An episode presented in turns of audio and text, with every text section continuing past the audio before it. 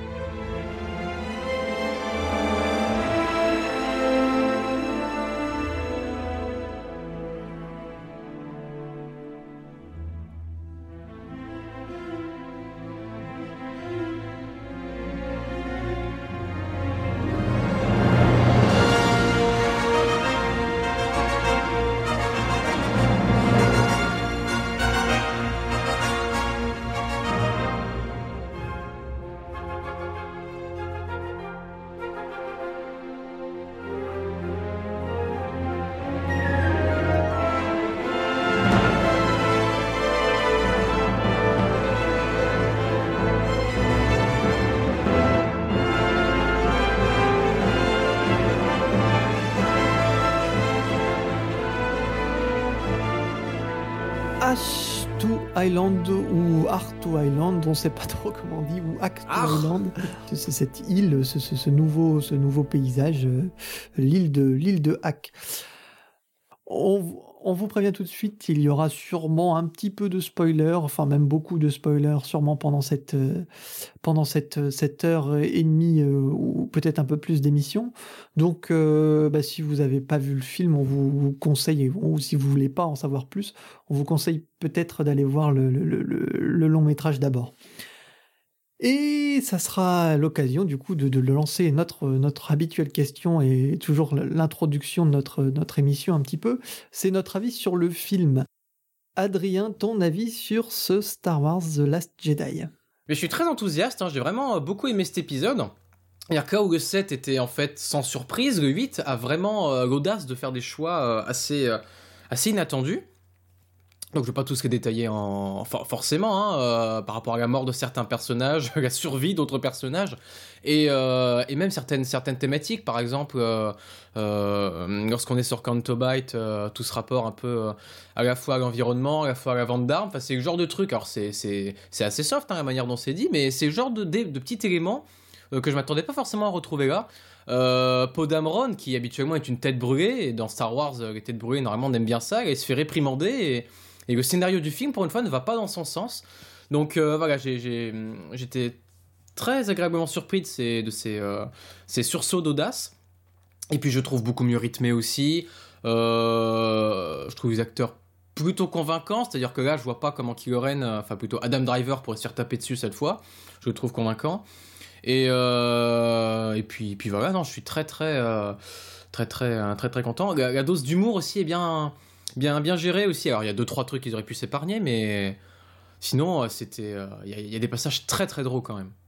Adi. Je suis plutôt d'accord. Hein. C'était un film, donc, du coup, très attendu, et notamment par moi. Et euh, qui prend, enfin, Ryan Johnson, comme on pouvait l'attendre, par contre. en connaissant un petit peu le personnage, a voulu prendre tout le monde à contre-pied à contre dans ce film avec un certain cassage de code de la saga Star Wars, tout en gardant une certaine euh, un certain hommage. Donc euh, c'est un exercice très très délicat, d'équilibriste. Parfois il y a des il y a des il y a des petites euh, des petits égarements, mais globalement moi je trouve que le pari est réussi. J'ai j'ai eu ce que ce que j'attendais. j'ai eu même parfois plus que ce que j'attendais, notamment au niveau dramatique au niveau de la tension dramatique, au niveau du, du visuel qui est euh, parfois euh, splendide. Bon, c'est assez inégal parce que parfois il est il est pas très beau, mais euh, globalement ça m'a beaucoup plu. Rarement euh, splendide quand même. Hein. Ah, il y a une belle esthétique quand même. Hein. Parfois, ah, il y a une belle esthétique. Hein. La planète de Crate, c'est quand même. j'étais. Ouais, si tu vois Star Trek 2 juste avant, c'est c'est quasiment ridicule quoi. Mais bon. Star Trek 2 Ouais, euh, oui. Deux, Star Trek 2, euh, euh, non, non, non. non, non. Pas, dé pas déconner, non. C'est deux heures et demie où j'étais en tension. À voir si ça restera quelque chose aussi agréable en l'ayant, en le revoyant, le re-revoyant, le re-revoyant. Mais en tout cas, la première approche, très bonne impression malgré les avis très mitigés qu'on peut recueillir sur le film. Ben moi je suis un petit peu mitigé d'ailleurs, ben, comme les avis alors du coup, euh, puisque ben, je trouve que le, scénario est plus intéressant c'est sûr que le 7, puisque le 7, euh, moi ce que je trouve, enfin je trouvais dans le 7, euh, enfin que le 7 était vraiment un, un parallèle un peu, un peu gênant avec l'épisode euh, originel. Le, oui, c'est un remake non assumé, tu peux le dire. Euh, et du coup, ça, moi, ça m'embêtait un petit peu. Et j'avais hâte de voir ce que proposerait le 8 pour savoir si on, c'était juste, euh, voilà, on, installait les bases pour partir dans une autre direction. Et on part quand même dans une autre direction, je trouve. Après, je trouve qu'au point de vue de la réalisation, c'est beaucoup moins intéressant que ce que proposait Abrams sur le 7. Euh, il y a ces plans, moi, que j'adorais dans le set. Enfin, pourtant, le set, je, l'aime pas beaucoup. Hein.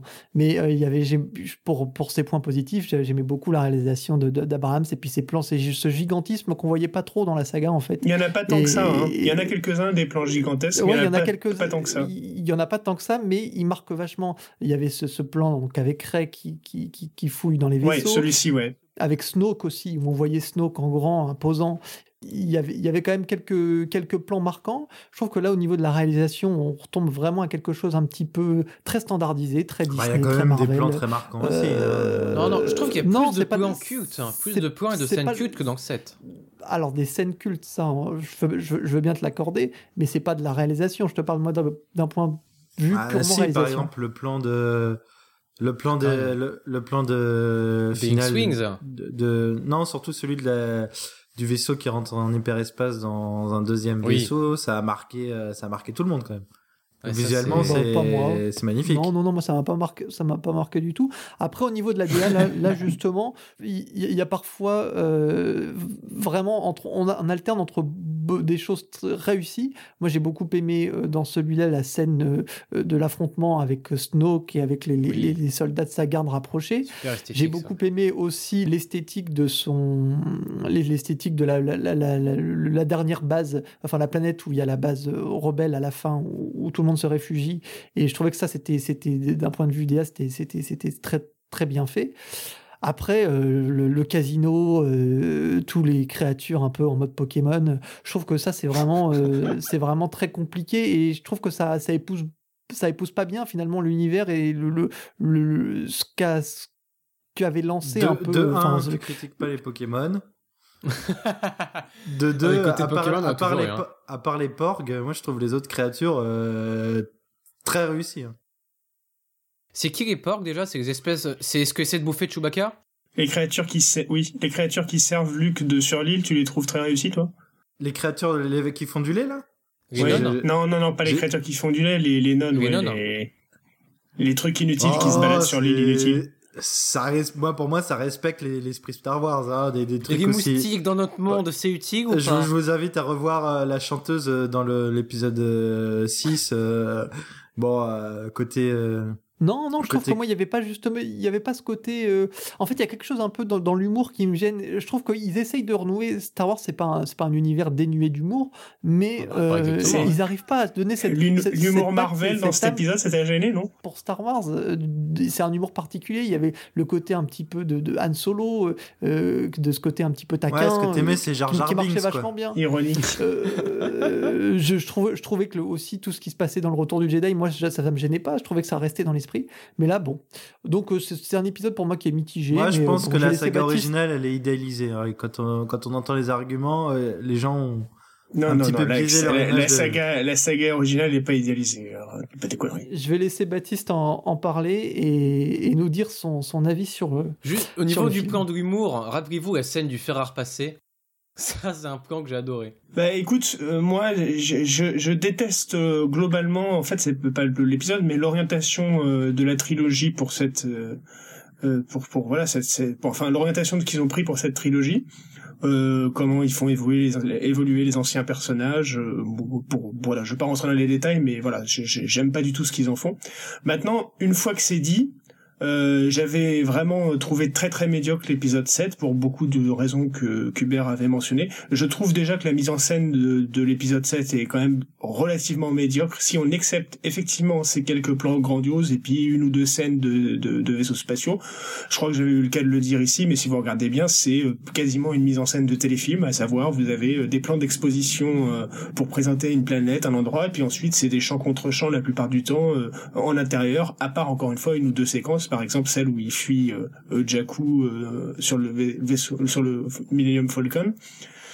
Donc voilà, et je trouve que ça se poursuit dans les derniers Jedi, euh, savoir la mise en scène, et, et d'ailleurs j'ai j'ai lu sur pas mal de, de forums que ça avait plus gêné que sur l'épisode 16, je me demande bien pourquoi, mais effectivement on a euh, pas mal, on a assez peu euh, d'idées de mise en scène, alors il y en a quelques-unes, effectivement, euh, je suis assez d'accord avec Adi, la, la séquence de, scission de l'énorme vaisseau par, euh, le vaisseau mère Alliance euh, est euh, graphiquement euh, pas inintéressante, surtout dans Star Wars, parce que Star Wars joue quand même sur beaucoup de tons colorés, et là on est sur une scène graphique quasiment en noir et blanc, donc c'est pas inintéressant d'avoir ça au milieu du film.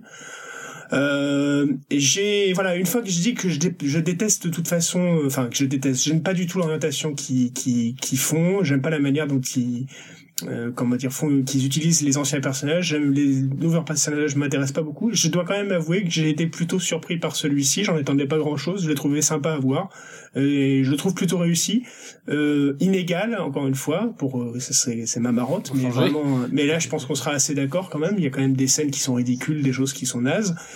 Euh, euh, mais il y a de grandes séquences quand même. Je pense que effectivement, euh, ils arrivent à nous. Le moment où Kylo Ren arrive devant et, et Rey arrive devant Snoke, ils arrivent à un moment à nous mettre dans un dans une position où c'est plus ce qui va se passer. Ça c'est bien pensé.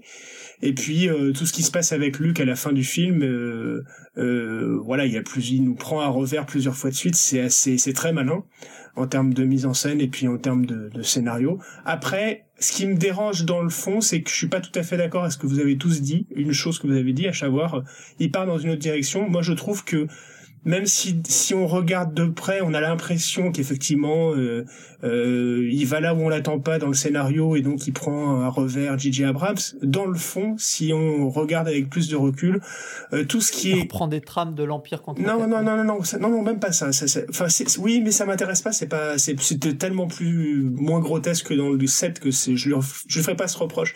Par contre le cahier des charges qui a été lancé dans l'épisode 7 et que je trouve détestable, il est respecté. En fait, euh, ce, ce Last Jedi, tout, je vois beaucoup de gens dire euh, oui, prend un revers JJR, etc. Mais pas du tout. Euh, le, Last, dans l'épisode 7, on sent bien que euh, il y a un cahier des charges débile qui est à chaque épisode, on va faire mourir un des anciens personnages. Je veux dire, ok, hein, je, je, veux bien qu'on parte sur une nouvelle trilogie et qu'on fasse que, que les, les nouveaux personnages, les, les anciens personnages soient là pour laisser place à, à une nouvelle génération. Mais tu peux quand même être le faire de manière moins grotesque un grand personnage qui est là pendant tout l'épisode et dont on sent bien que c'est la, la figure principale euh, euh, type Harrison Ford dans le premier. Là c'est Luke Skywalker. Et puis à chaque épisode il crève tu vois. Non tu peux en faire mourir un dans le premier et puis deux dans le dernier tu vois que ce soit un peu plus subtil. Et ça je déteste. Mais alors vraiment je déteste ça. Et, et en ça je trouve qu'il respecte complètement le cahier des charges de l'épisode 7 et l'autre chose c'est de la même manière. Tu sens bien que dans l'épisode 7 moi je suis pas j'ai été surpris à ce moment-là quand euh, il y a la scène avec Snoke. Voilà, euh, je vais pas dévoiler tout ce qui se passe au cas où, mais euh, j'ai été surpris sur le moment T et j'ai trouvé génial ce, ce, ce, moment de flottement pendant cinq minutes où on sait pas ce qui peut se passer.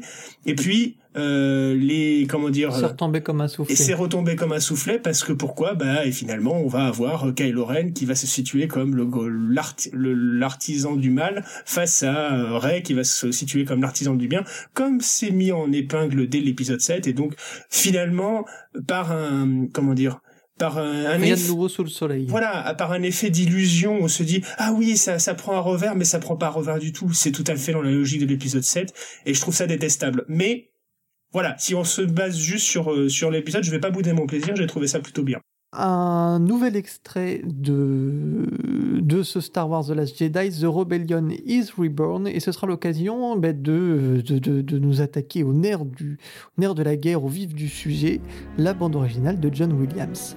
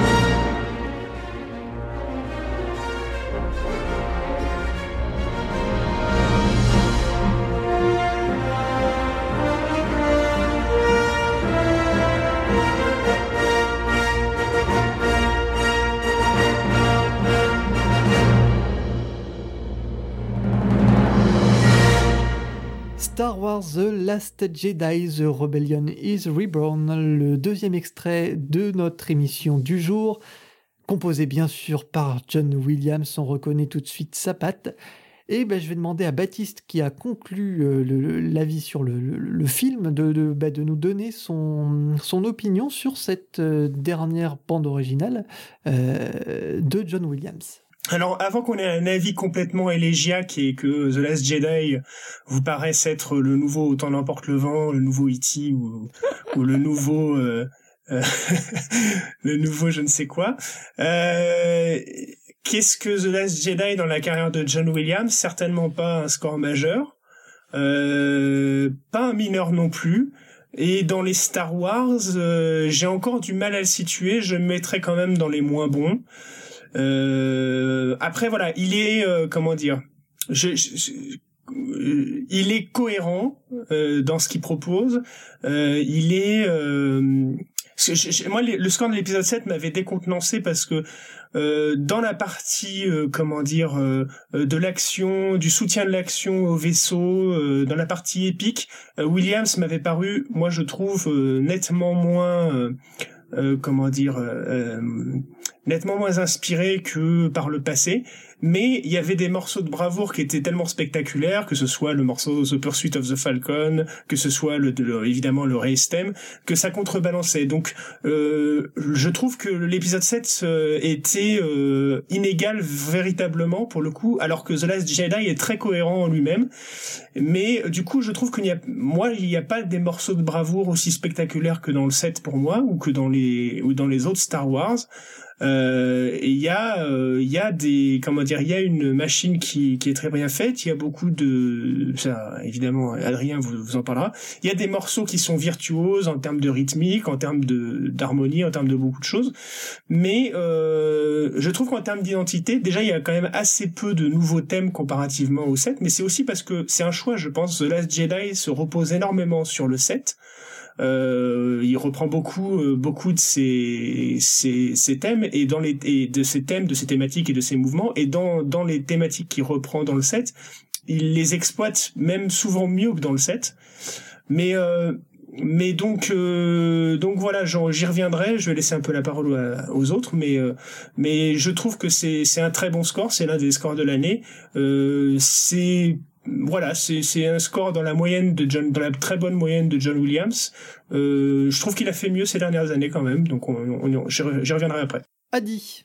Oui, donc c'est c'est une BO, une bande originale que j'ai trouvé très agréable à parcourir, aussi bien pendant le film qu'en dehors du film. Je suis je suis plutôt d'accord avec Baptiste pour dire que c'est pas une euh, BO majeure de John Williams. Ça manque un petit peu de surprise, un peu d'énergie, un peu de d'inspiration, mais euh, mais je trouve que les nouveaux thèmes qui avaient été euh, inventés par euh, John Williams pour euh, le septième épisode sont mieux mis en valeur là. Il y a, il y a quelques morceaux, notamment celui qu'on a entendu en premier de Lille, assez plaisant, qui sont d'une richesse musicale et propre à John Williams et qui que j'écouterai encore avec plaisir. Le, le, le seul problème, c'est que globalement, ça fait plus euh, best-of euh, thème euh, mythique de la saga que que invention à chaque à chaque nouvelle ligne de, de partition, mais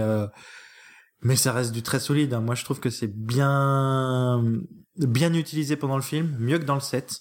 Ça, c'est un truc à. C'est très très. Ouais. c'est c'est le mixage, euh, c'est le mixage sonore qui est euh, fait par la production et par le réalisateur. DJ Abrams c'était quand même foiré, il faut le dire, sur le set. Et là, euh, là, il y a clairement, voilà, la, les, la musique est bien mise en valeur par le film. c'est Elle est bien mise en valeur et je la trouve encore qu'on retrouve vraiment le côté opéra, enfin le côté que c'est vraiment que la, musique a encore un rôle je trouve qu'elle retrouve son rôle qu'elle a pu avoir dans d'autres épisodes, qui a été un peu parti dans le set où c'était plus euh, un, un, décor. Là, c'est vraiment, elle retrouve son rôle, quoi. Il y a des moments où euh, euh la musique euh, sublime la scène, alors que finalement dans le set, ça me l'a moins fait, à part. Euh, oui, c'est vrai. Bah le, le passage qui a marqué tout le monde là avec Ray que vous parliez, bah aussi bien visuellement que musicalement c'était le haut du panier pour moi dans le film. Et là, je trouve qu'à plus de moments, bah voilà, il y a, y, a, y a la côté, y a la magie Star Wars qui, qui, qui marche avec la musique. Et euh, ça, j'ai, j'ai, j'ai, j'ai été agréablement surprise. Ça, j'ai bien aimé. Adrien, préparez-vous pour... Euh, le Mujahideen de The Last Jedi. Allez, alors je tiens à enchaîner par rapport au, mixage. Alors c'est vrai, je vous rejoins, il est bien meilleur que celui du 7, c'est-à-dire le 7 qui était un mixage qui était pas mauvais en soi, mais qui était bien trop faible pour un Star Wars, un space opéra, et beaucoup plus équilibré que Rogue One, qui mettait en avant de manière beaucoup plus impressionnante les musiques pour certaines transitions, mais parfois c'était trop. Des fois on avait l'impression que les musiques méritaient pas autant de mise en avant. Et là, en effet, le mixage est bien plus important, est bien plus gratifiant pour la musique, mais euh, je tiens quand même à nuancer parce que euh, c'est surtout en faveur de deux choses, les transitions. Parce en même temps, si on, si on, on fait un Star Wars et qu'on on met pas en valeur les transitions en musique, euh, on fait pas Star Wars, hein, c'est même pas la peine. Et les thèmes. Et le problème, c'est qu'il y a pas mal de musiques qui sont beaucoup plus calmes, beaucoup de musiques d'ambiance qui ne sont pas assez valorisées, alors que lorsqu'on écoute la BO à part entière, on se rend compte qu'il y a un vrai travail là-dessus et que euh, lorsque on entend euh, le film en fin de compte, l'auditeur qui ne va pas forcément écouter chaque musique comme euh, nous, si jamais on est aux aguets, on va le faire, il va finalement entendre un peu une succession de thèmes pendant ce film. Le thème de la force, il aura l'impression de le bouffer à mort pendant le film. Le thème de Gaïa, il va bien l'entendre, le thème de la résistance aussi. Même si pour la résistance, ça fait plaisir, parce que c'est un problème du set, ça. C'était un super motif de la résistance, à mi-chemin entre la marche d'Indiana Jones 3 et de rencontre du troisième type. Mais par exemple, The, Rebellion is Reborn, il passe euh, un petit peu euh, à la trappe euh, dans le film, alors qu'il ressort dans la BO, je trouve. Exactement. Bah, c'est le Exactement. Passage qu'on vient d'entendre. C'est pour ça que j'en parle. Le thème de Rose, le thème de Rose très réussi. Et d'ailleurs, pendant qu'on parle, comment tu parles du thème de Rose, il est très lumineux et représente du coup cet aspect très pas, pas, héroïque, mais vraiment poussé vers l'entrain et vers le dynamisme en fait de ce, de ce personnage-là, rapport à, son, à sa sensibilité pour les forces. Et si vous prenez les six premières notes, vous vous rendez compte qu'en fait il s'agit du thème de la force en majeur. Donc il y a ce thème de Rose et euh, il y en a deux autres, par exemple euh, un motif qu'on peut entendre à la fin de Rebellion is Reborn ou celui de Heart to Island que j'ai un peu du mal à cerner mais qui je pense se réfère beaucoup plus euh, à une pas forcément un personnage mais à une idée d'un renouveau des résistances en fait, une nouvelle voie de la force avec ses bois et ses douze trompettes. Donc voilà, on, certains reprochent, pas forcément je pense vous, mais d'autres. Je pense qu'il se réfère surtout à l'origine de la force, puisque le morceau se, réfère aussi à l'île en elle-même. Donc, euh, Par exemple, oui. Donc voilà, c'est un motif qui est assez diffus et qui, je, trouve, est tourné vers l'avenir. Et la dernière scène, en fait, justement, donc ouverture de, de, finale, avec justement cette même, cette même harpe et ces quelques bois, euh, et créer en fait une espèce de, porte vers, vers le futur et vers, et vers l'avenir à mon avis. Et tous les leitmotifs dans la BO vont, vont en ce sens. Pour en revenir par rapport à ce que tu disais, Adi ou Baptiste, je sais plus, euh, sur le fait qu'il n'y ait pas forcément la même énergie dans cette BO que dans les précédentes de Star Wars, mais je suis pas d'accord. Baptiste, tu pointais très justement le fait qu'il y ait une cohérence globale dans cette BO par rapport à celle du 7 qui était un petit peu plus inégale. Et eh ben, euh, dans le travail de, de, de, ce Star Wars 8, je trouve qu'il y a euh, un prolongement en fait du travail amorcé dans le set, dans ce qui est du travail de la texture orchestrale. Je vais pas détailler parce que sinon je vais prendre trois et euh, vous pouvez aller voir le, boost review sur lequel je vais détailler ça un, peu plus précisément. Donc à la fois au niveau de la texture, au niveau de l'orchestration, c'est-à-dire sans renier son style, au niveau des dialogues hyper dynamiques euh, et tout, voilà un changement au niveau de, de la couleur et, de, la, texture, et également un travail rythmique qui est dingue. Et ça, rythmiquement, euh, on a l'impression que ce sont les mêmes choses. On a l'impression d'être habitué par rapport aux grandes musiques d'action de Star Wars 4, 5, 6, ou même celle du 1, euh, etc. Mais il y a un véritable renouveau dans sa manière d'aborder le rythme, un renouveau dans une continuité. Et pour moi, des morceaux comme Men Title and Escape, The Five Years ou The Battle of Crate, et dans une moindre mesure Chrome Dome aussi, pour moi, ils sont tout aussi dantesques que des morceaux comme euh, Anakin vs Obi-Wan dans Star Wars 3, comme euh, The Battle of the Forest, Battle dans Star Wars 6. Pour moi, il y, a une, il y a une énergie et une, une, eh ben, te maîtrise The Battle of Crate, justement bah, pour rebondir sur ton avis. Exactement, et essayer d'entendre tous les décalages rythmiques par rapport à la structure.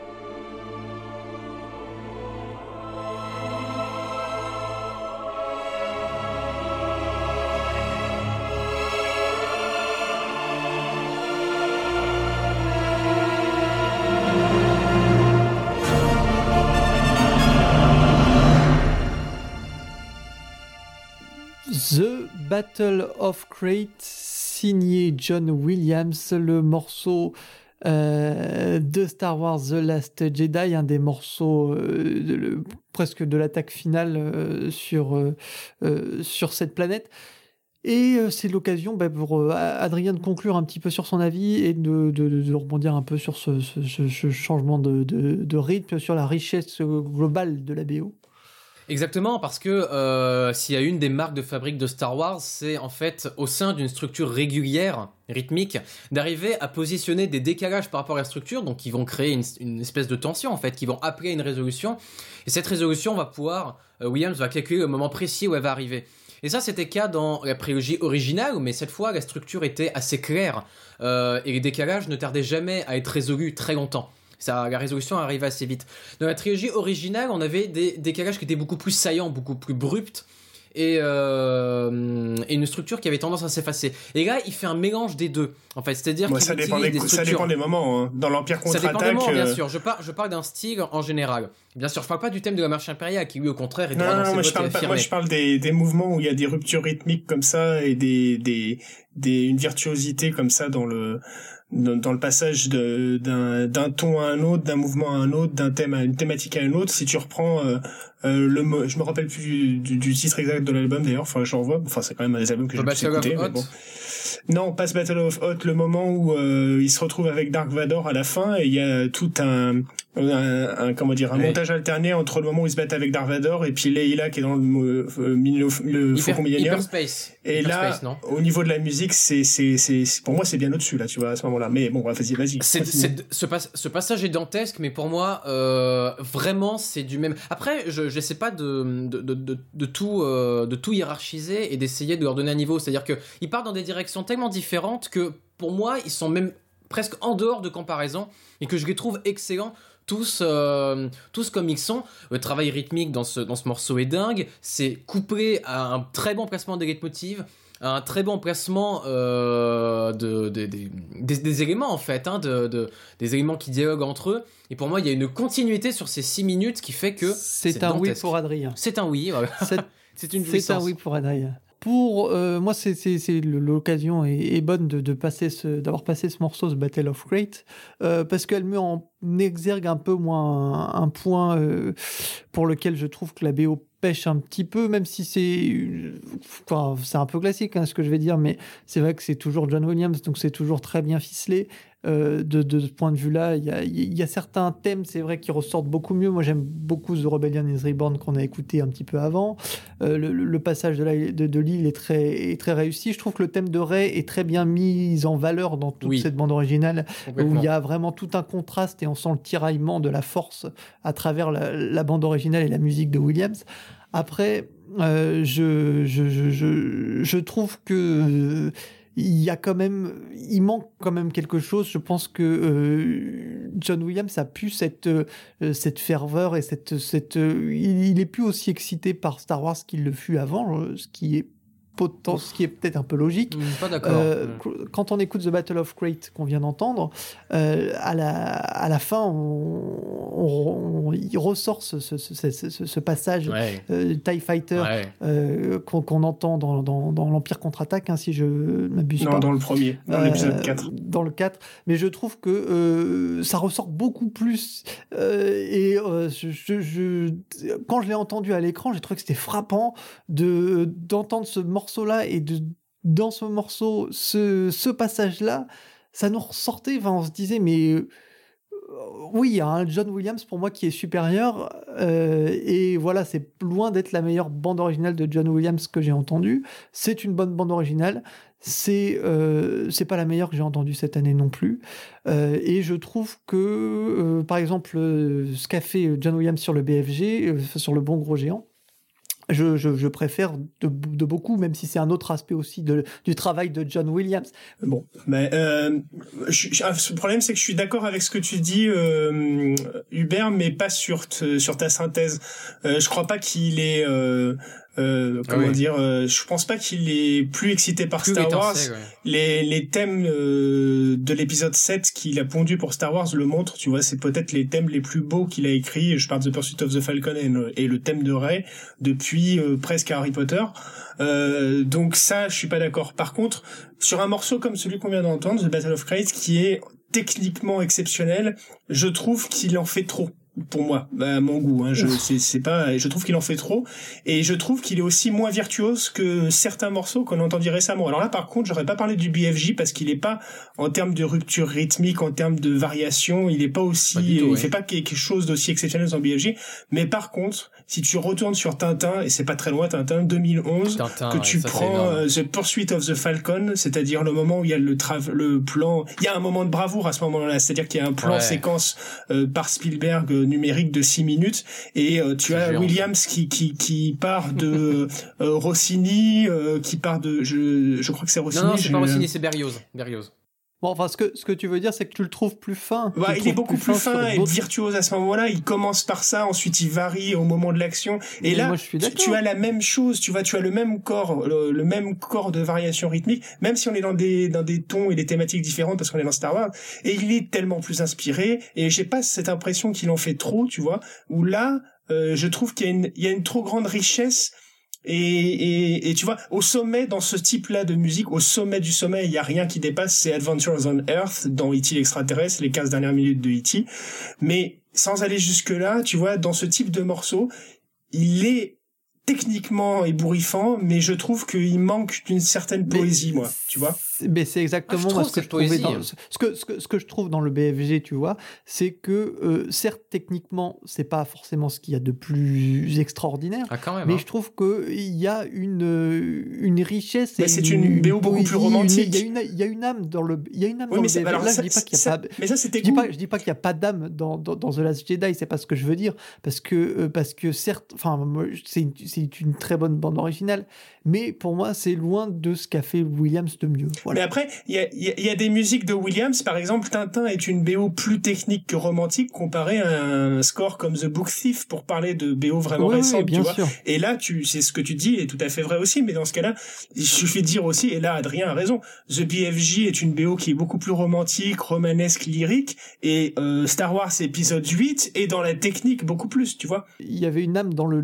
il y avait peut-être un supplément d'âme dans le film aussi. Ce que je veux dire, c'est que Star Wars, c'est pas forcément, euh, c'est pas forcément ça. Il y a Star Wars. de- quand, quand, quand on prend les neuf, enfin les huit épisodes pour l'instant euh, principaux composés par Williams, il a quand même réussi à apporter une couleur, mais qui est vachement variée. Quand tu regardes Across the Star, qui est quand même un morceau très romantique, très ficelé euh, aussi dans cette veine-là, et que tu prends le, le thème de Yoda, tu prends Non, le, mais là, le TIE là, là, Fighter, tu, là, tu je veux donnes le bateau pour il- se faire battre parce que ce qu'Adrien peut te répondre, et je vais répondre à sa place, mais tu, tu, tu, c'est que c'est très bien ce que tu dis, mais tout ce que tu viens de dire, euh, toute cette, euh, cette variation, il te le fait en, justement en un morceau, là, avec The Battle of Crate. Donc c'est même plus en une BO, Bah il non, te le je fait en trouve, un morceau. je trouve, je trouve, non, je trouve pas qu'il y ait cette variation dans The Battle of Ah bah je sais pas ce qu'il te faut, et certes- cœur à la fin, euh, je sais pas ce qu'il te faut. Bah non, moi je trouve, je, je, je trouve si tu veux que le reflet du TIE rappelle Fighter, les cœurs du trois, ça, d'ailleurs. fait- ça fait pâlir le- l'ensemble du l'en- l'ensemble de ce morceau-là. Enfin, en tout cas, c'est comme ça que je l'ai ressenti, euh, de, de- je l'ai ressenti à l'écran. Il y a une précision que je tiens quand même à apporter très rapide, c'est que là j'ai mis, j'ai beaucoup mis en avant la technique par rapport à pour valoriser ce travail de Williams. On n'a pas, on n'a pas dit que c'était dénué de romantisme, hein. Attention. Bien sûr, bien sûr. Mais pour moi, quand je, quand je mettais en avant la technique, c'est qu'il y avait nécessairement derrière une intention musicale et une intention euh, à la fois euh, poétique dans les passages calmes, mais en même temps euh, d'un certain, d'un certain discours. Donc pour moi, s'il y a de la technique mais qu'il n'y a rien derrière, ça mérite même pas d'être mentionné puisque ça sert à rien. Donc là, j'ai pris la peine de le faire parce que Williams développe un fil conducteur et développe un discours qui prend la peine d'être écouté et qui, perso, moi, me transporte. Chaque Mais morceau bien sûr, est pour mais moi bien un super voyage. Non, mais je prends la peine de préciser pour, voilà. Ce qu'Hubert dit, c'est qu'il a, il a vu, il a, il a connu mieux chez Williams. Et moi, je le dis aussi, tu vois. Tintin, Pursuit of the Falcon, c'est mieux. Je parlais pas par rapport à Hubert, j'apportais juste une précision Mis en- pour ceux qui nous mis écoutent. en exergue du reste de travail de Williams et on va vous parler tout à l'heure des recommandations. Moi, j'ai, tu parlais, euh, enfin dans nos discussions, tu as parlé un petit peu euh, en off, tu avais parlé un petit peu de, de- de Star Wars, l'épisode 2. Moi, je trouve que par exemple sur Bounty Hunters Poursuite, qu'on va écouter euh, un peu plus tard, euh, il y a déjà beaucoup plus de... En fait, j'ai besoin qu'il y ait une fusion fusion entre, entre l'image et, et, la musique et de ressentir quelque chose. Et que, je veux dire, tu peux pas avoir un moment à l'image qui est creux et la, musique pour qu'il y ait un écho faut qu'elle te rappelle aussi une scène faut qu'elle te rappelle aussi un moment pas forcément justement ça peut, ça peut la renforcer ça peut la renforcer mais c'est pas obligé. Et c'est en ça le pouvoir de William, c'est que n'importe quelle musique de Star Wars, je peux écouter sans un film. C'est pas une, c'est pas une obligation, mais ce que Hubert dit, c'est-à-dire que dans toutes les morts, les, les, les BO de Star Wars, alors peut-être que ça viendra avec le temps aussi, et l'écoute, Hubert, c'est quand même, faut pas être euh, nazi sur le, enfin, fasciste sur la chose, mais c'est vrai que euh, des, les BO de Star Wars, certains morceaux apportent une couleur particulière et ils font écho à des séquences, à une couleur. Par exemple, tu vois, Across the, Tar, euh, Across the Stars, dans l'épisode 2, euh, tu as tout de suite l'image et la couleur du film qui va avec Battle of the... C'est quoi Battle of the Heroes dans le 3 ou Duel of the Fates ou Anachilles Theme dans le 1 et même Race Theme dans le 7 et ça manque dans celui-là. Là, je suis d'accord avec Hubert. Bah, je suis pas d'accord parce que moi, par exemple, le thème de l'île, ça apporte clairement la couleur de l'île. Moi, je trouve bah, que le thème de l'île, il est dans le 7. Hein. Oui, mais... oui, mais il est dans le 8. En fait, c'est plus, une annonce de ce qui va se passer dans le 8. C'est vrai, c'est vrai, mais bon. Euh. C'est moi pour moi ça c'est le moment marquant du, enfin c'est l'image marquante du film. C'est l'île, c'est. Est-ce que c'est pas parce qu'on passe une heure et demie sur cette putain d'île plutôt? Euh, au, au, même titre qu'on passe une heure et demie de romance dans le 2 quoi. Enfin je, là pour moi l'argument est pas plus valable on chipote un petit peu, mais ça reste, une très bonne bande originale, je pense. Et je propose d'écouter un quatrième extrait euh, pour avancer un petit peu et, donner une petite tape sur la mule. A New Alliance, qui est un des passages forts de, de, ce Last Jedi, où euh, se forge un peu euh, le, une sorte de relation qui, naît entre Rey et, euh, et Kylo Ren. Et c'est, pour le coup, je trouve que là, c'est un très bon passage à l'écran et un bon passage aussi de la BO. Je propose de l'écouter et puis de, de continuer à parler euh, de ce The Last Jedi.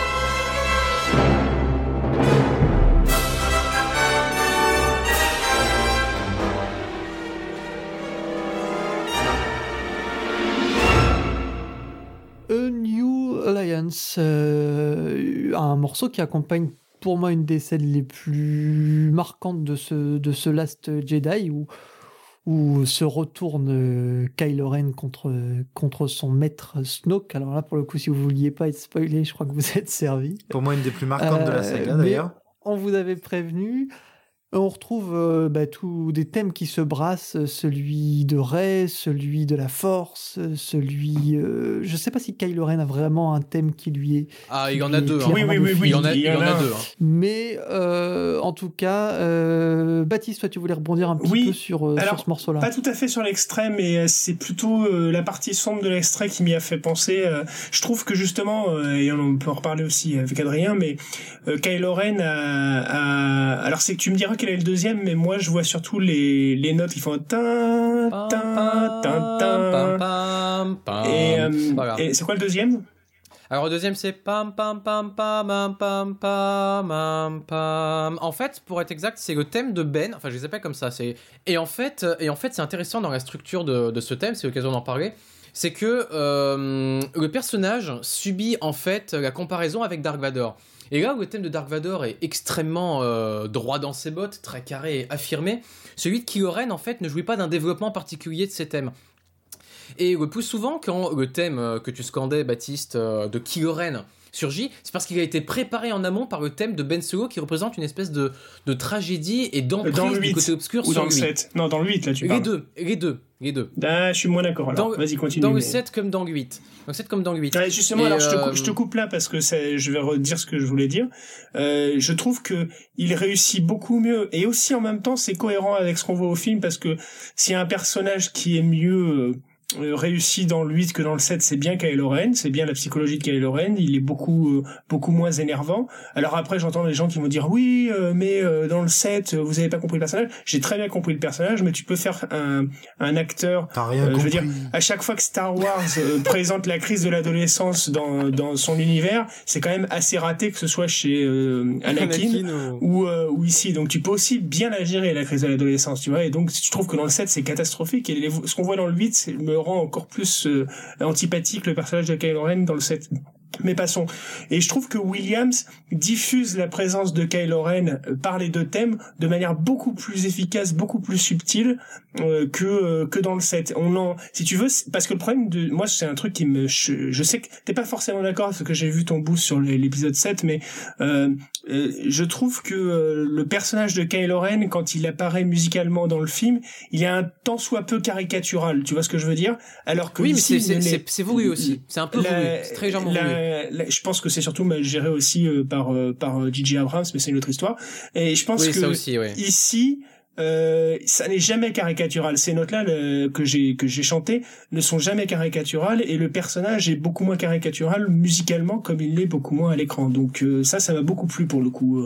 Euh, oui, et, et ce thème en fait, il est en fait le truc c'est que ce que je disais justement que ce thème ne jouissait pas d'un développement particulier.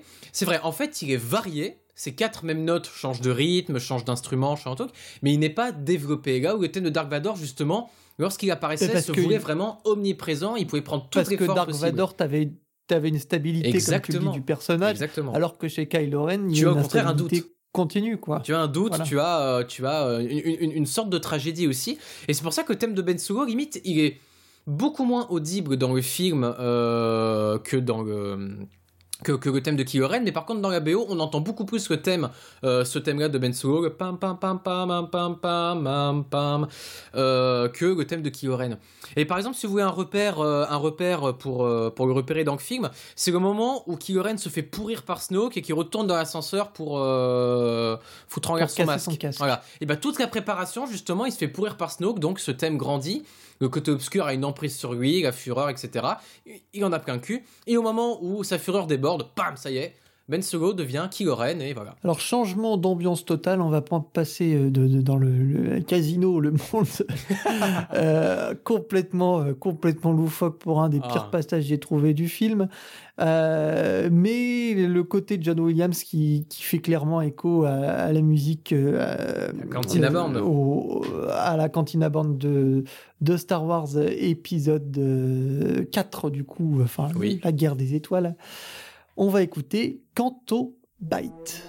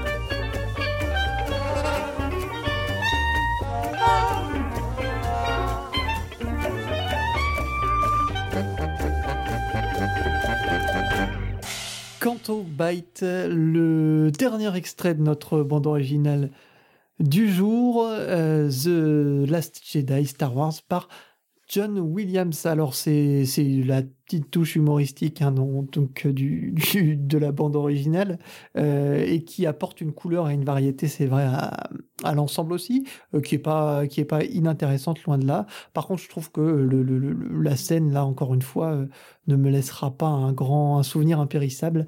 Mais je, je, je, je laisse peut-être. Euh, bah Adrien, tu voulais peut-être dire un mot sur la variété du, de, de, de l'instrumentation et le, le, le, côté un peu humoristique de, de, de, ces petits. De ce, de ce passage. Vous allez être content, je vais faire bref. Parce que euh, c'est bon, en plus d'être un hommage à la Cantina Band, c'est surtout un hommage à son passé de jazzman, qui est, auquel il ne manque jamais justement de faire référence. Et hum, ça me rappelle beaucoup des morceaux euh, comme The Night Bus dans Harry Potter 3 et euh, l'ouverture euh, de Tintin, justement, que tu citais tout à l'heure, Baptiste, avec, avec ce jeu autour de, des clarinettes et des trompettes en sourdine, les sourdines en wah-wah. Bah, surtout aussi, arrête-moi si tu par peux. Hein. Dans, Bien sûr, les, si dans les morceaux des années 2000. Ça me fait penser à un vieux morceau qui est un peu tombé dans l'oubli, Neptune Bar de Cinderella Liberty qui est un morceau que j'adore, euh, où il y a toute cette énergie jazz aussi qu'on retrouve là. Euh. C'est une de ses premières bio, euh, la Liberty, non? C'est en fin des années 70, oui, oui, années 70. Première, ouais, ouais, ouais. Euh, moi, moi, je trouve que, alors, si je veux lancer une pique, je dis, euh, effectivement, c'est formidable pour différentes raisons, notamment sur la fin, tu vois, parce qu'il part de, alors il part d'une sonorité continue. Il y a la sonorité Cantina Band, mais euh, là où il va puiser son énergie musicale, c'est du Brésil, de l'Argentine. C'est pas pour ça qu'il cite oui. Euh, Brésil, tu vois. C'est parce que et c'est là où j'en suis une pique. C'est est-ce que si ça avait été un compositeur brésilien ou argentin, vous auriez trouvé ça formidable? Je ne sais pas. Mais bon, euh, je, je troll un peu parce qu'à la fin, tu as ce, il, il, se rattrape, tu vois, il passe du Brésil et revient dans un héritage qui vient plutôt du jazz des années folles. Tu vois quelque chose euh, que ah c'est très très varié. Ouais. Tu, bah tu vois, on avait un morceau alors, alors, alors tout, euh, tout, comment dire, toute complexité musicale respectée. On a parlé euh, de Christophe Julien sur euh, sur le Dupontel récemment. Euh, quand ouais. tu regardes la fin du morceau de Canton Bight, ça évoque justement euh, ce jazz furieux des années euh, des années folles que on voit dans la BO de Christophe Julien, mais qu'on voit euh, dans beaucoup d'autres films et dans dans beaucoup d'autres. Mmh. Voilà, il y a, y a, y a si tu veux, je, je, pense pas. Je vais, je vais pas lancer le débat. Je pense pas que ce soit tout à fait le même jazz. Tu je parle de la fin du score, du morceau, pardon. Et donc tu vois, t'as ce glissement de l'influence brésilienne argentine qui est euh, comment dire euh, signée par la présence de Brésil euh, donc de que, comment dire de un, un, court moment où tu as Brésil pur. Et puis et puis ensuite tu glisses vers des formes de jazz qui sont propres à John Williams. Et puis je trouve que moi cette fin de les les les, les dernières enfin pas peut-être pas les dernières deux minutes mais après après on, on, on, il va vers quelque chose qui est euh, qu'on n'entend pas forcément partout chez Williams, enfin rarement même même dans son quand tu écoutes ce, ce qui était Johnny Williams en tant que jazzman, euh, il, il, se tourne vers les moi je trouve vers les années folles. Et autant tu vois l'héritage argentin brésilien euh, musicalement ça s'explique aussi parce que dans les années 60 par exemple tu as un, un, compositeur qui est Henri Mancini qui fait beaucoup appel à ces sonorités brésiliennes pour dans ses scores et Henri ouais, Mancini ouais. est l'un des maîtres de John Williams hein. c'est Henri Mancini a lancé John Williams avec ouais, Alfred Newman dans dans, le business. Donc c'est une signature importante euh, à signaler. Mais par contre, ce que j'aime beaucoup, c'est justement cette dérive vers la fin du morceau, où là, il va dans un rythme et dans une signature musicale que moi je rapproche des années folles euh, au niveau sonore. Euh, toi peut-être pas, mais moi je, moi je rapproche de ça. Et ça, je l'ai pas beaucoup entendu chez Williams et ça me plaît beaucoup. Mais c'est-à-dire oui, ça ça ça m'a pas sauté aux oreilles. J'aurais arrive sur un, un, jazz un petit peu plus récent, mais ça expliquerait aussi la grande proximité dans son second de clarinette, par exemple, avec l'ouverture de Tintin. En tout cas, je trouvais cette, euh, cet hommage au, euh, à la cantina bande beaucoup plus intéressante que celle du 7, que j'avais pas beaucoup aimé, mais bon. Star Wars The Last Jedi, vous l'aurez compris, une bande originale qu'on vous recommande euh, bien sûr, puisque bah, c'est John Williams, donc euh, faut, n'hésitez pas à y aller, hein, vous serez, vous en aurez quand même pour votre argent, on va pas, on va pas non plus euh, se mentir, rigoler, se mentir. Pour faire un rapide tour de table, vos avis, euh, votre avis sur Star Wars The Last Jedi. Donc, euh, Baptiste euh, nous propose de, de, nous demander si, c'est un des scores de l'année pour faire un petit teasing sur notre émission bilan qui arrivera dans, la foulée d'ici d'ici une, une ou deux semaines. Un petit tour de table, Adi. Alors pour moi, c'est clairement une BO de l'année, mais peut-être pas une des meilleures BO de John Williams. Adrien. Ah ouais, clairement BO de l'année, ça y a aucun doute. Et euh, par- parmi les meilleurs BO de John Williams, je me pose même pas la question, je cherche pas à savoir. C'est par rapport à ce ce que je pouvais attendre de lui, et j'ai des attentes quand même assez conséquentes compte tenu de bah, à quel point je l'adore et tout. Euh, J'hésite pas à, à la placer parmi mes préférés, et j'en ai des trentaines de préférés si vous voulez, mais pour moi, elle n'a absolument pas à rougir par rapport à d'autres grandes BO. euh, J'ai pas envie de la comparer à E.T., de la comparer à Rencontre du troisième type. C'est des contextes différents, des époques différentes, des genres qui n'ont rien à voir. Par rapport au genre de Star Wars aujourd'hui, pour moi, c'est c'est c'est jouissif. Baptiste. Bon, moi, je compare à des choses récentes, hein, Tintin, Bookstif. euh, je suis un petit peu déçu quand même, mais euh, oui, c'est l'une des 2, 3, 4 BO de l'année, euh, certainement. Euh, bah, moi, je pense que c'est une très bonne BO. Voilà. C'est pas ma BO de l'année, loin de là. J'en ai bien deux, trois qui, qui passent, qui passent au-dessus, je pense. Et on en reparlera dans notre bilan dans quelques, dans quelques jours. On peut maintenant attaquer les recommandations. Et vous l'aurez compris, ça tournera un peu beaucoup autour de Star Wars et de John Williams.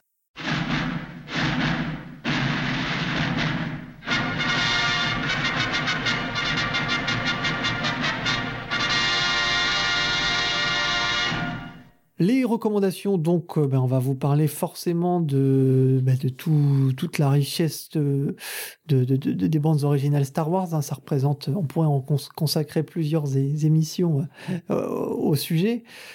Je, ben, je vais pas commencer euh, du coup avec moi ma recommandation parce que j'en parlais un petit peu, j'en ai parlé un petit peu euh, là pendant pendant cette heure. Euh, c'est un morceau qui s'appelle Bounty Hunters Poursuite, qui est pas du tout mon morceau préféré de la saga, mais en fait j'essayais de, de trouver, de me dire euh, même un morceau que j'aimais moins, euh, enfin même un morceau peut-être un peu mineur dans, le, dans, dans les autres épisodes de la saga, et ben je peux, l'aimer plus parce que ça va me rappeler quelque chose, ça va m'attacher à une scène, ça va m'attacher à une ambiance, et il y a une scène particulière que, que j'aime moi dans l'attaque des clones, qui est pas l'épisode préféré des fans de Star Wars et qui est pas non plus mon épisode Pas préféré. exactement, non Mais j'aimais beaucoup la planète Camino. Je trouvais qu'elle était très très très réussie et j'aimais l'ambiance qu'il y avait sur autour de cette planète. Et il y avait un passage où euh, où le, le- c'est- c'est-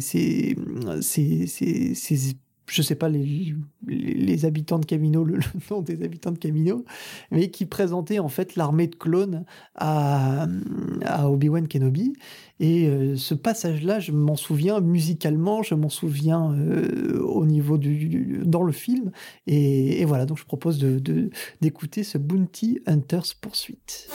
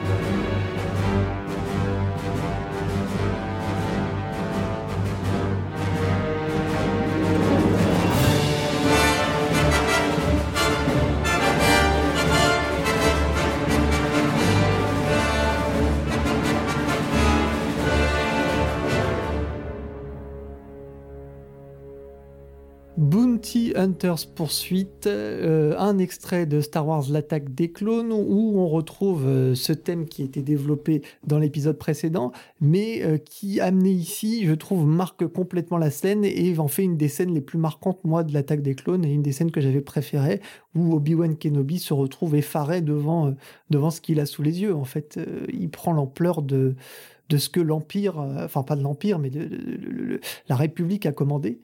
Euh, pour justement battre ces, ces, droïdes. Et donc il y a tout un jeu d'écho euh, entre, entre ça. Donc voilà, moi c'est ça peut-être qui me manque et qui me manque aussi dans The Last Jedi parce que je ne retrouve pas ces scènes qui moi me marqueront. Alors peut-être que ça va venir en le revoyant, je sais pas, c'est possible.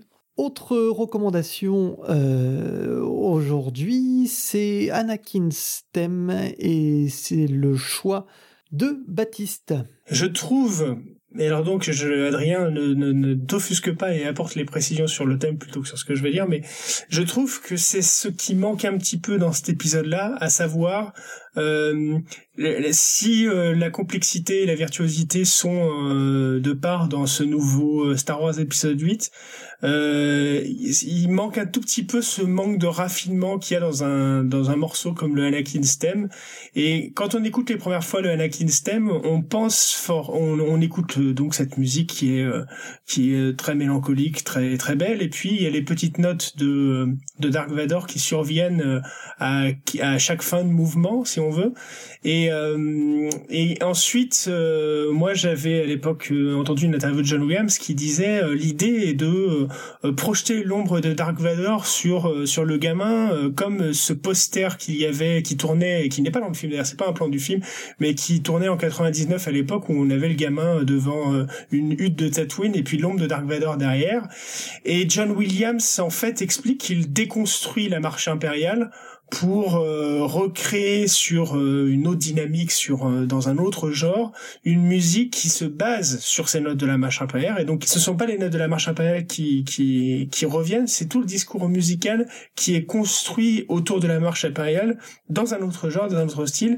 Et il y a un raffinement dans ce thème qui est donc quand on écoute 20, 30 fois, on, ne peut plus, on, ne peut plus sortir ce que dit Williams euh, à ce moment-là de, sa tête. Et, et c'est limpide, c'est une évidence. Et ce raffinement-là, je trouve qu'il est absent pour le coup, et aussi bien du 7 que du 8. Ce raffinement romantique-là, tu vois, il y a une virtuosité dans beaucoup de choses, mais ça, ça manque, je trouve, dans l'épisode 7 et l'épisode 8. Et donc, je vous propose qu'on l'écoute et puis on en reparlera après.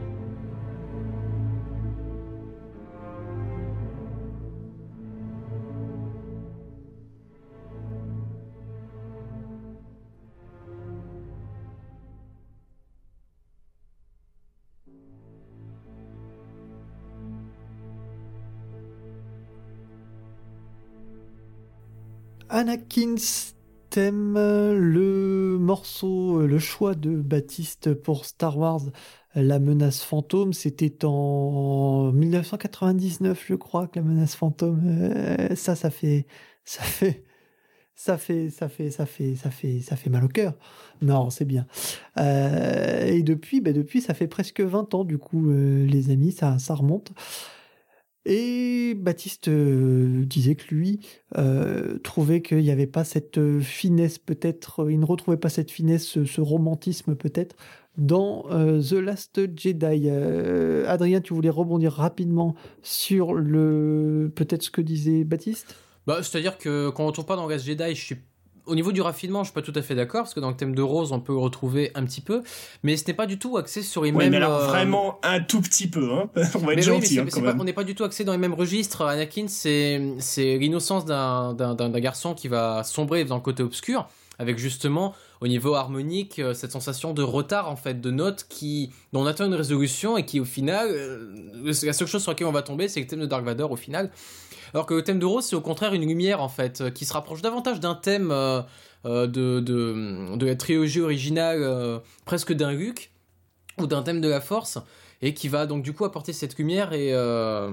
Williams te contredit lui-même sur ce que tu dis d'Anakin c'est pas il retombe sur sur des travers c'est le cœur de ce qu'est Anakin c'est la marche impériale et il construit un discours autour et quand tu l'écoutes euh, avec oui, cette mais... idée en tête l'Anakin l'Anakin stem devient quelque chose de différent et donc tu peux l'écouter après à partir de comment dire d'une idée intellectuelle euh, tu le perçois de manière différente et ça je suis désolé, mais en termes de raffinement, je trouve rien dans, le, dans les derniers Jedi qui se rapproche de ça, quoi. Après, euh, le débat est ouvert, mais Ben, chacun ses goûts. Mais voilà. C'est parce que c'est pas le propos.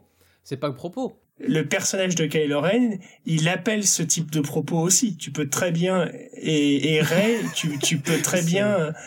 Tu peux très bien aussi avoir ce type de propos, donc c'est pas vrai, je suis pas d'accord. L'autre propos, c'est celui d'Adrien et son, sa recommandation qui lui tourne autour de la trilogie original, je vous laisse euh, dans ses mains. Alors j'ai choisi le thème de Leia dans Star Wars 6 euh, parce que c'est l'un des thèmes qui est très joliment cité dans euh, ce dernier Star Wars 8 et qui arrive de manière assez pas inattendue mais vraiment à point. C'est-à-dire que juste après un petit leitmotiv du thème de la Force, lorsque bon bah vu qu'au niveau des spoils visiblement on a été on, on, y a été fort, on va y aller.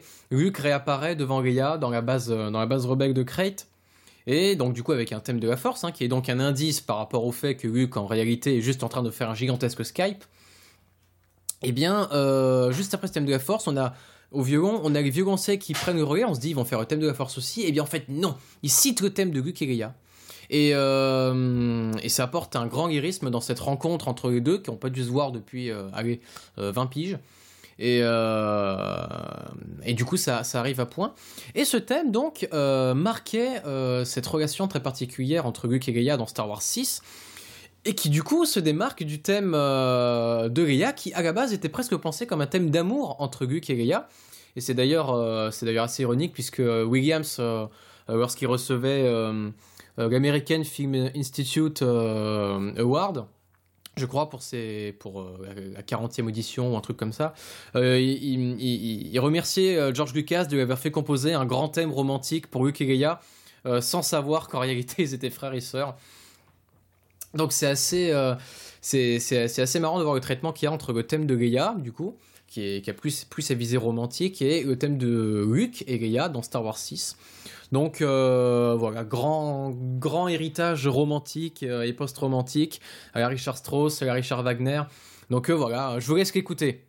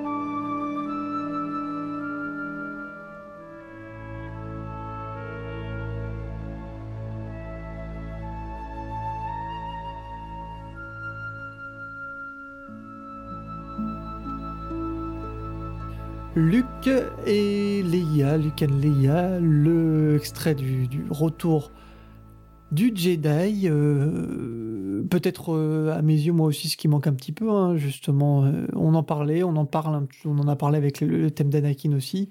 C'est vrai qu'il y a, je suis toujours sensible moi aux instants un peu, un peu, un peu, un peu, un peu lyriques, un peu romantiques, et c'est vrai que je trouve peut-être qu'il en manque un peu dans The Last Jedi. On ne va pas vous passer tout de suite la recommandation de Adi, on vous la garde pour la fin et vous comprendrez pourquoi, euh, vous comprendrez bien pourquoi, et vous la présentera euh, pour clôturer l'émission. On va donc passer, euh, si vous le voulez bien, à l'actualité. L'actualité tourne cette semaine autour de deux, de, de- de- de- deux actualités. Il y en a un peu plus, mais on ne pouvait pas tout caser non plus. Euh, la première, eh ben, c'est sorti la même semaine que ce Star Wars. C'est le Murder on the Orient Express de Kenneth Branagh avec une musique de Patrick Doyle, son compère euh, régulier, euh, en tout cas. Baptiste, c'est toi qui as vu le film et c'est toi qui veux nous parler de cette euh, Orient Express. Brièvement, mais euh, effectivement, euh, c'est une bonne pas, pas une bonne surprise parce que les films de Kenneth Branagh sont rarement euh, des déceptions. Et puis le duo Kenneth Branagh Patrick Doyle a quand même fait quelques merveilles. par exemple, Hamlet en 1995. Mais moi, Patrick Doyle, qui est un, qui est un, un des grands compositeurs euh, vivants euh, actuellement, et puis un, un compositeur que j'affectionne, euh, qui donc travaille sur cet Orient Express, et puis euh, pour le film, euh, brièvement, voilà, si vous jamais, si vous avez jamais lu la, la, la nouvelle d'Agatha Christie ou d'Agatha Christie ou vous avez jamais vu le film de Sidney Lumet, allez le voir. euh, ne vous renseignez sur rien et puis euh, vous serez sans doute conquis. Pour ceux qui connaissent l'histoire, euh, c'est une bonne adaptation avec un budget assez faible, hein, 55 millions vu toutes les stars qu'il y a. La, une presque une forme de prouesse euh, vu ce qu'il fait avec euh, sa caméra Kenneth Branagh j'en dis pas plus. On écoute le morceau et puis je dirai deux trois trucs après et puis et puis on, on passera sur euh, sur le reste de l'actualité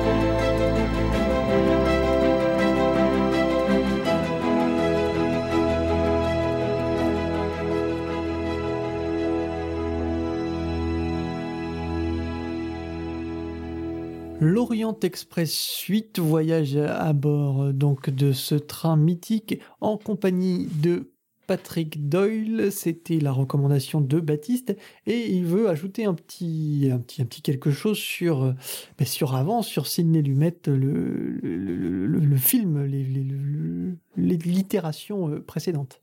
Oui, le, le, ce que vous venez d'entendre, c'est illustre assez bien une partie du film. Après, euh, comment dire, notre ami euh, Patrick Doyle va chercher, quand on est à certains endroits du film, des, des, des sonorités plus ou moins exotiques, mais ça, ça se déguste. Franchement, c'est un bon Patrick Doyle, et un bon Patrick Doyle, ça se déguste vraiment comme un dessert qu'on apprécie, raffiné, assez virtuose aussi quand même. c'est, c'est, voilà, je vais pas en dire beaucoup plus sur la, sur la BO, mais elle vaut le coup, elle vaut le coup d'oreille. Mais je reviens sur le Sidney Lumet quand même parce que euh, le score est assez peu connu. C'est une musique de Sir Richard Rodney Bennett et euh, qui est euh, essentiellement, comment dire, pas uniquement qui mais qui se base beaucoup sur euh, sur le piano. Et c'est une vraiment une musique euh, de très très haute volée que Richard Rodney Bennett avait fait pour euh, pour le Sydney Lumet. Donc si j'évoque avec plaisir ce Patrick Doll qui qui est vraiment une bonne BO aussi de cette année euh, eh bien si vous avez le goût de d'Agatha Christie voyez le film de Sydney Lumet et puis écoutez ce Richard Rodney Bennett qui est vraiment de haute de haute volée L'autre euh, actualité de, de, de, de, bah, de cette fin d'année, c'est une actualité, mais qui n'en est plus vraiment une, mais un petit peu quand même, puisque euh, cette bande originale euh, dont je vais vous parler, c'est HHHH, la bande originale de Guillaume Roussel, pour un film qui est sorti en mai, si je ne me trompe pas. Euh, enfin en tout cas plutôt vers le, milieu, le milieu d'année, mais qui a mis longtemps à sortir, euh, sortir en, bande originale. Donc on n'avait rien à se mettre sous la dent, et pourtant moi c'était une des bandes originales que j'avais beaucoup aimé cette année. Donc bah, je suis content de vous passer un petit extrait de cette euh, composition. L'histoire, c'est celle d'un des, bras de, Hitler et ça se passe pendant la Seconde Guerre mondiale. C'est un film qui était, euh, moi je trouvais plutôt euh, ambitieux et réussi dans sa première moitié. Du coup, c'est plutôt le bras qui est levé ou moitié un petit peu, un petit peu moins. Euh, mais mais c'était c'était vraiment très très intéressant. Donc je vous, je vous, conseille d'aller vraiment y jeter un coup d'œil. C'est c'est vraiment du cinéma français moi qui qui me plaît, qui me fait plaisir parce que qui ose voilà. Donc euh, ça c'est Cédric Gimnès le réalisateur et puis pour la musique c'est Guillaume Roussel. Je vous propose d'écouter un extrait et puis si vous voulez on en rediscute un petit peu ensuite.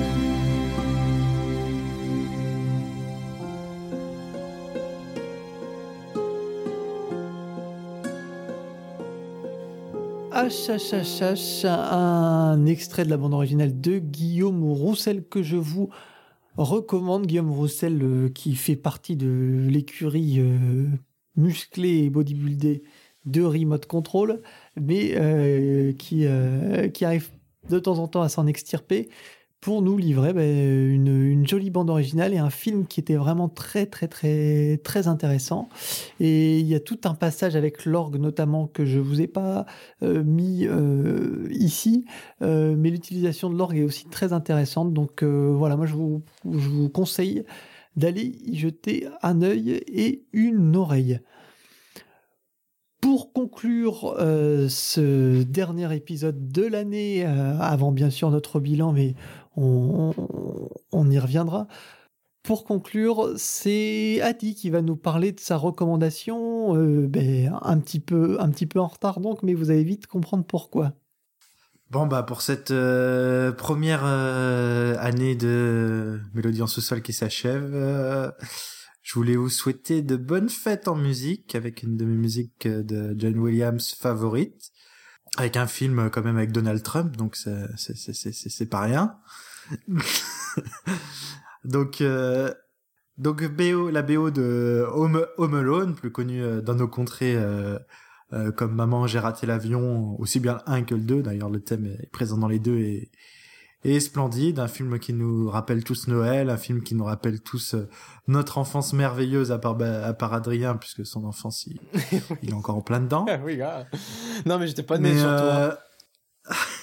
mais en tout cas, oui, c'est vraiment une parce que oui, c'est vrai que John Williams, il a une acquaintance pour les musiques de Noël. Il a quand même euh, réorchestré un, album avec le, Boston Pop pour euh, avec tous les, grands classiques de Noël, les, euh, les, plus grands thèmes qui, qui, qui surtout les Américains écoutent, mais qu'on entend de plus en plus en France. Et et je trouve qu'il a une, il a composé son thème de Noël pour pour ce film qui est qui est splendide, plein de mélancolie, plein de plein de d'innocence, euh, vraiment un, des thèmes de l'enfance que je préfère de lui avec euh, avec Hook. La recommandation d'Adi, donc, ça va être la conclusion idéale pour vous souhaiter euh, ben, à tous de très bonnes fêtes de fin d'année. Un joyeux Noël en compagnie ben, donc de John Williams pour Star Wars si vous ne l'avez pas encore vu, et puis de John Williams pour Home Alone euh, ici. Je vous rappelle que Mélodie en sous-sol, vous pouvez retrouver cette émission sur euh, podcast et sur SoundCloud, iTunes euh, et Podcast Addict également. et bien sûr sur lagrandeévasion.fr. Vous pouvez retrouver Adrien très prochainement pour un, un syllabéo, un boost spécial Star Wars où vous pourrez savoir tout en euh, détail et en longueur sur le, la bande originale de Maître Williams. Star Wars 8. Et puis très prochainement, en fait, il y a d'abord la review sur Star Wars 8, ensuite la vidéo anniversaire en trois parties, et ensuite le CABO avec Flan Burton. Donc il y a vraiment de quoi faire pour euh, le programme. Le programme dans plusieurs années. ne manquerait pas de BO pour, Au moins l'an prochain pour les, pour les derniers jours, euh, les derniers jours de l'année. Nous, on se retrouve aussi très vite pour le bilan, c'est promis, avec, euh, avec, euh, avec bah, notre retour sur cette riche année en, musique. Et ce sera l'occasion bah, de, se confronter, de défendre chacun notre beefsteak et nos, nos, nos, nos compositeurs favoris. Ne manquez surtout pas ça. Allez, à ciao ciao. Et d'ici là, portez-vous bien.